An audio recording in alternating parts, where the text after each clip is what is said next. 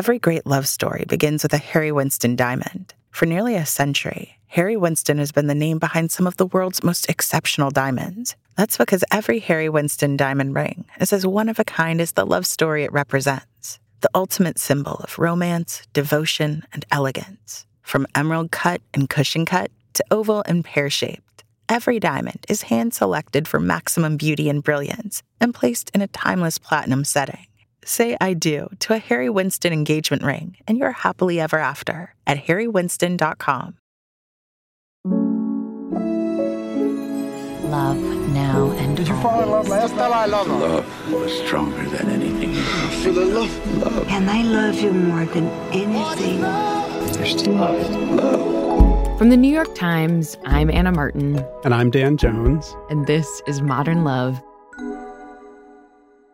So, Dan, you're the founding editor of Modern Love. You've worked on countless love stories, and today we're listening to one of your favorites, which we published in 2021, and it's about an open marriage. What about this essay stands out to you?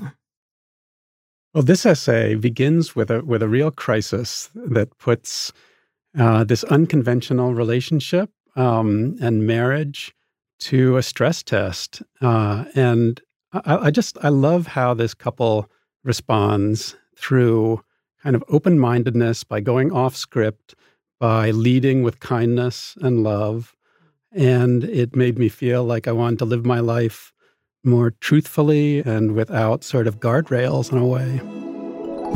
The essay is called Two Open Marriages in One Small Room, written by Wayne Scott and read by Eduardo Ballerini.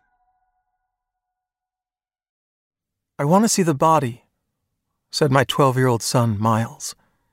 He and I were sitting in our minivan outside of the hospital. Miles, it's not the body, I said. You only say the body when a person is dead. Eric's still Eric. He just had a terrible accident. I texted my wife again. We're waiting in the parking lot. Will you come down? Your burrito is getting cold. We weren't supposed to go inside. This was intended as a quick favor, bringing my wife dinner so she wouldn't have to eat more institutional food. I texted my wife again. Honey, please. I want to see him, Miles said. Can't we go inside just for a few minutes? It's private, I said. Well, Mom is there. Mom and Eric have a special relationship, I said. Eric is in an intensive care unit. They're cramped spaces full of sensitive equipment. We don't want the room to be too crowded. I think it's just Mom there, and Eric, Miles said. Maybe Shelley. Here's where it gets interesting. Shelley is Eric's wife. My wife, and Miles's mother, is Eric's girlfriend. We all have open marriages and respect each other's privacy. But this accident propelled us into a new reality. I stared at my phone, hoping for the gray bubbles of a pending response. One of my wife's sweetest qualities is her focus in real time on the people she loves. I imagined her at Eric's bedside, holding his hand, talking even though he was not responding. It had only been three days since a semi truck cut off his motorcycle and sent him spinning, landing so forcefully that his helmet split. Her phone was probably buzzing in her purse, even though she knew we were coming and that I didn't want to come inside. Let's go, I said, grabbing the bag with the burrito from her favorite food cart and opening the car door. Excellent, Miles said, as if we were going on a macabre amusement ride.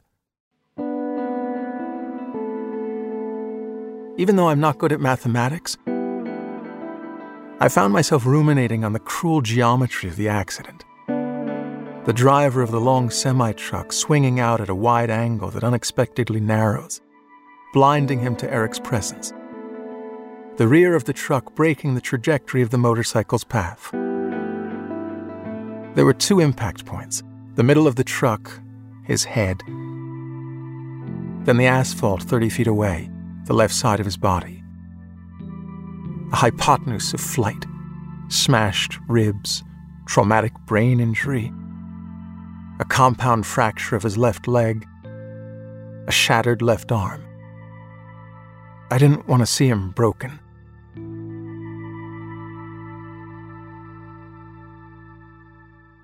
Which way to the acute care unit? I asked the front desk attendant. We followed signs along a circuitous route as my stomach roiled with dread. It seemed wrong to visit at such a vulnerable time, his survival still uncertain. It should just be family, which we weren't exactly. I didn't know what my relationship to Eric was. Like other couples we know in open arrangements, my wife and I compartmentalize, keeping our dating relationships mostly off each other's radar a buffer against jealousy and insecurity. To most people, we look like a conventional family two parents who met in college, three children, each spaced two years apart, a pretty four bedroom brick house. Close friends and family know the deeper story, but otherwise we keep it to ourselves. I'm careful about how I move in the world because people judge, or they are uncomfortable, or they avoid. This situation, entering the hospital room of my wife's lover, risked exposing our oddness in a way that unnerved me. Elevator six over there, Miles said. Step it up, Dad. The burrito will get cold.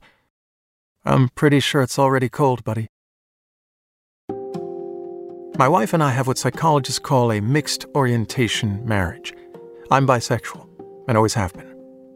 When she and I fell in love, we both wanted to think we could work as a monogamous, conventional couple. We married, bought a house, had children, and made a go of it. But ultimately, our relationship didn't fit that particular script. After a lot of talk and therapy, and even a few moments of nearly splitting up, we arrived at this creative arrangement. Will and Grace, with children, cats, and a mortgage. When we first settled into this platonic agreement, a shared life with permission to see other people romantically, Miles was five. Unlike his two older siblings, he didn't understand open marriage, despite our attempts to explain it in a way that we hoped would make sense without overwhelming him. It didn't matter. Miles has always known his parents living under the same roof, each other's dearest mooring in the world. As the youngest, he's been the most comfortable with our unconventional arrangement because he never knew anything different. He doesn't know the dissonance my wife and I have long struggled with, having married according to a traditional template before creating this new one.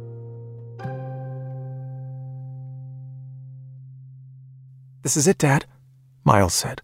Level 1 trauma center. Wow, man. I wasn't clear if we were allowed to be here, we're here to see Eric, I said to a nurse. I'm bringing his friend some dinner. Can we stop in briefly? She's the girlfriend? The nurse said. Eric's wife had confirmed with hospital staff that his girlfriend would alternate sitting vigil with her. My wife was sitting in a green chair beside a bed, her hair rumpled from a night of uncomfortable sleep, her face drawn with worry and hunger. She'd been there all day I couldn't bring myself to look at the formless heap beside her. Here's your burrito, I said.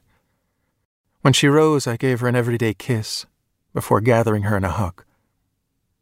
She held on longer than usual, then started to cry quietly. Thank you for coming, she said. Why isn't Eric awake? Miles said. I want to hear about the accident. She sighed. He has to remain in a coma for a while. He wouldn't be able to tolerate the pain of so many broken bones. After my wife had been seeing Eric for six months, I arranged to meet him for coffee, a marital courtesy. I didn't think we would be friends, but it seemed right not to be strangers. Trim and athletic, gray brown hair that was thinning on top, he was the same age as me. He had one child to my three we were both in healthcare, me a psychotherapist, he an audiologist. We talked about the challenges of running a practice.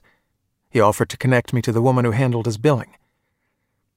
I knew we liked the same music and poetry because my wife accompanied him to concerts and readings that I wished I could attend too.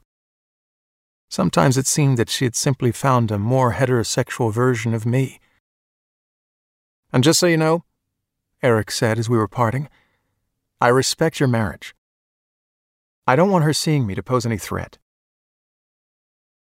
His words surprised and reassured me, even if that's what he was supposed to say. He and his wife had been in an open marriage for longer than us. He knew the map of this strange terrain. I thought he was a mensch, and we were lucky she'd found him. Still avoiding looking at Eric's bed, I stepped over to the window. Miles's voice had a new solemnity, as if this was something other than an interesting adventure story he wanted to hear. Dad, he said, this should never have happened. You're right, buddy, I said. Sometimes a child's innocence supplies the soundest etiquette in an uncertain situation. Dad, Miles said, you need to look.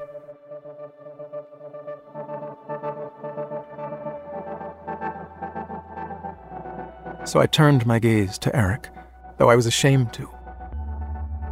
As if looking at him while he was comatose was a violation of something tender.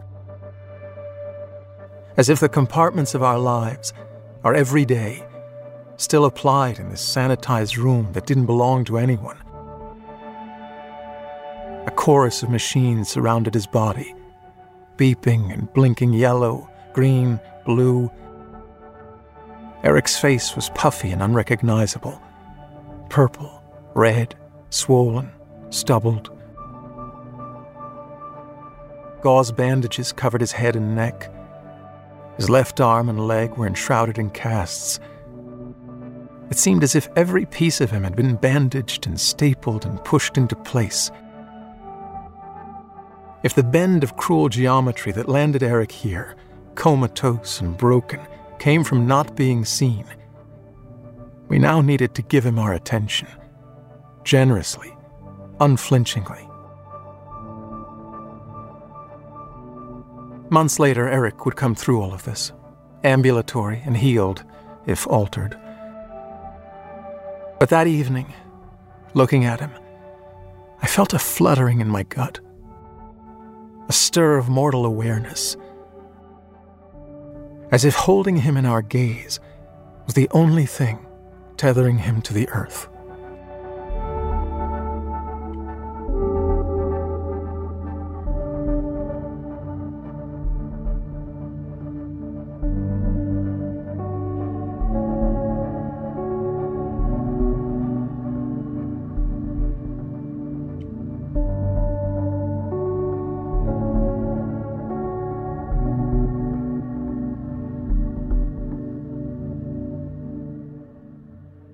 After the break, a conversation with the writer Wayne Scott and his wife, Betsy Thielman.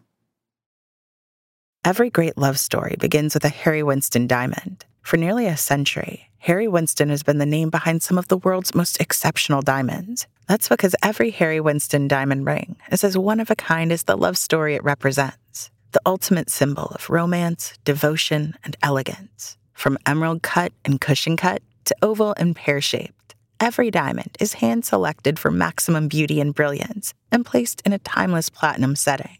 Say I do to a Harry Winston engagement ring, and you're happily ever after at harrywinston.com. My name is Thomas Gibbons-Neff. I'm a journalist at the New York Times. I served in the Marine Corps as an infantryman. When it comes to reporting on the front line, a lot of the same basics are at play. Uh, you're looking at the map of where you're going. If you're on a paved road, field roads, you know, is there a hospital nearby? Is your body armor fixed with the first aid kit? Does everyone know where that first aid kit is? We arrive into a, a, military position. I get out of the car. I look at my watch. You know, I set a timer, no more than an hour. I'm listening for drones, jets, check in with the team. Is everyone comfortable? And if they are, then we proceed. Frontline reporting is dangerous, but I think nothing is more important than talking to the people involved. You know, hearing their stories and being able to connect that with people thousands of miles away. Anything that can make something like this more personal, I think, is well worth the risk. New York Times subscribers make it possible for us to keep doing this vital coverage. If you'd like to subscribe, you can do that at nytimes.com/subscribe.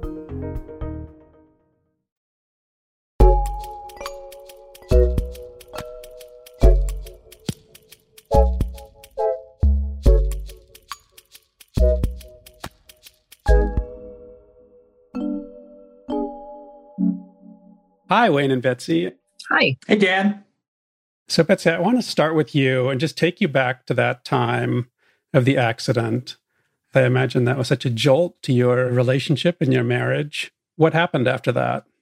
Well, Eric was in intensive care for quite a while, mm-hmm. and he went into a, a, a rehabilitation facility, and then he was eventually able to go home. And I continued to be with him, hang out with his family um, while he recuperated. Mm-hmm. And it was hard on so many levels seeing somebody that one loves who's so hurt and not really knowing what one's place is. And I, I just have to give a call out to Shelly because she could have easily said, close the ranks. Yeah. This is for family only. And what she did instead was to open up the door and say, you know, it's all hands on deck.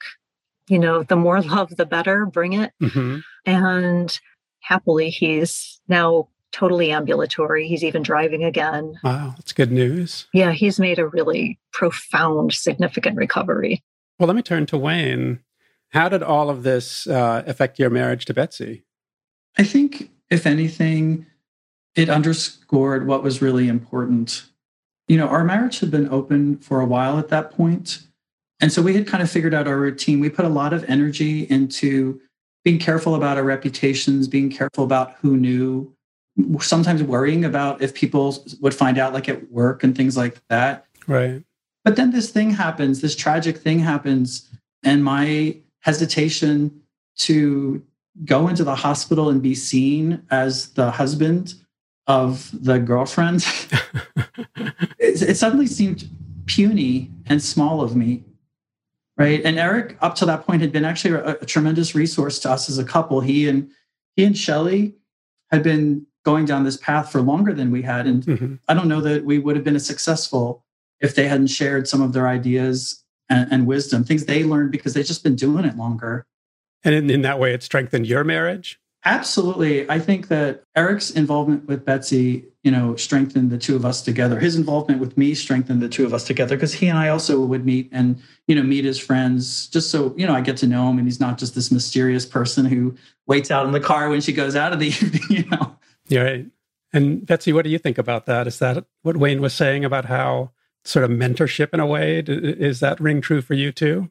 Absolutely. I think that they have a very brave and honest relationship. And what Wayne was saying about our kind of compartmentalizing our relationship for safety purposes, mm-hmm. Eric and Shelly didn't do that and because our family is a system and part of that protection that i think wayne and i were practicing was to keep the kids out of like what we considered to be something that didn't necessarily concern them right but our youngest son miles was very curious about eric mm-hmm. before the accident and there would be times when eric would come to the house he wouldn't come in because he was honoring our desire to keep the kids separated from all of that. But Miles would find excuses to come out um, just to ask me one more question before I left. Mm-hmm. And Eric was delightful with him and would just talk to him about pets or whatever it was that was interesting to Miles or that he was asking me about.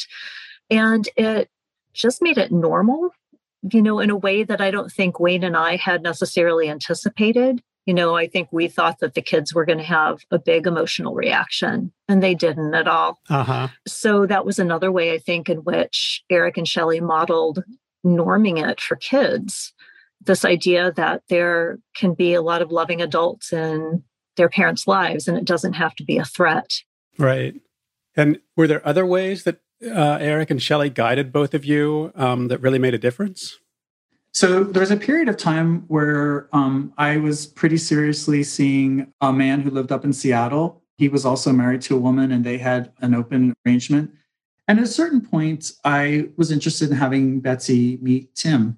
And I think her initial reaction was one of kind of hesitation, some some anxiety. I, I didn't ask her to do that kind of thing that often. But at a certain point, she kind of surprised me and she turned around and she said, okay, you know, the next time Tim is in town, I'll, I'll meet him. And I was like, well, what, what changed? What happened? And she was like, well, Eric told me I wasn't being fair. Oh, that's so interesting. But it gets even more, a little bit more interesting, which is that Eric actually stepped it up one more step and said, you know what? When you meet Tim, Betsy, I'll go along with you. And so we ended up, the four of us, going out, having a lovely dinner together. And that was how Betsy met uh, the guy I was going out with at the time. Wow. Yeah. It was a little odd. And it was also lovely because they were all just interesting people who have common interests. Yeah. It made me feel a lot more relieved. And also, like, I could see integrating the people we care about more closely into our lives. Right. But ahead of that, you'd obviously had reservations about it. And then you had a conversation with Eric.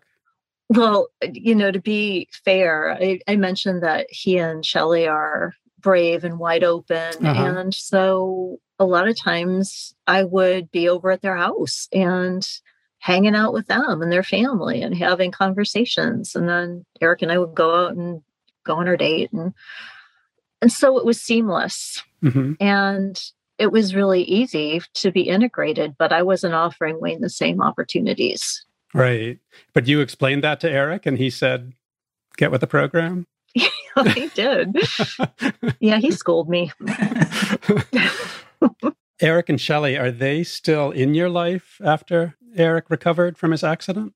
Yes, we're still friends. And I love hearing about their daughter and seeing how they're thriving. Mm-hmm. And we're going to have coffee tomorrow. Well, thank you both so much for talking to me today. It's been really good to get to know you. You too. Thank you. This was lovely. Goodbye. Bye. Goodbye.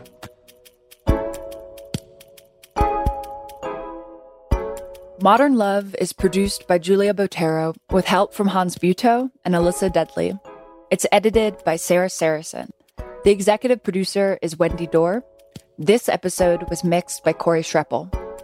This week's essay was written by Wayne Scott and read by Eduardo Ballerini. Special thanks to Julia Simon, Mahima Chablani, Bonnie Wertheim, Anya Strzemien, Sam Dolnick, and Ryan Wegner at Audm. I'm Dan Jones. And I'm Mia Lee.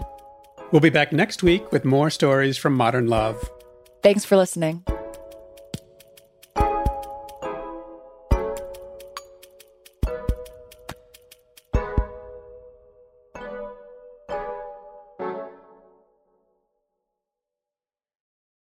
Every great love story begins with a Harry Winston diamond. For nearly a century, Harry Winston has been the name behind some of the world's most exceptional diamonds. That's because every Harry Winston diamond ring is as one of a kind as the love story it represents the ultimate symbol of romance, devotion, and elegance. From emerald cut and cushion cut to oval and pear shaped, every diamond is hand selected for maximum beauty and brilliance and placed in a timeless platinum setting. Say I do to a Harry Winston engagement ring and you're happily ever after at harrywinston.com.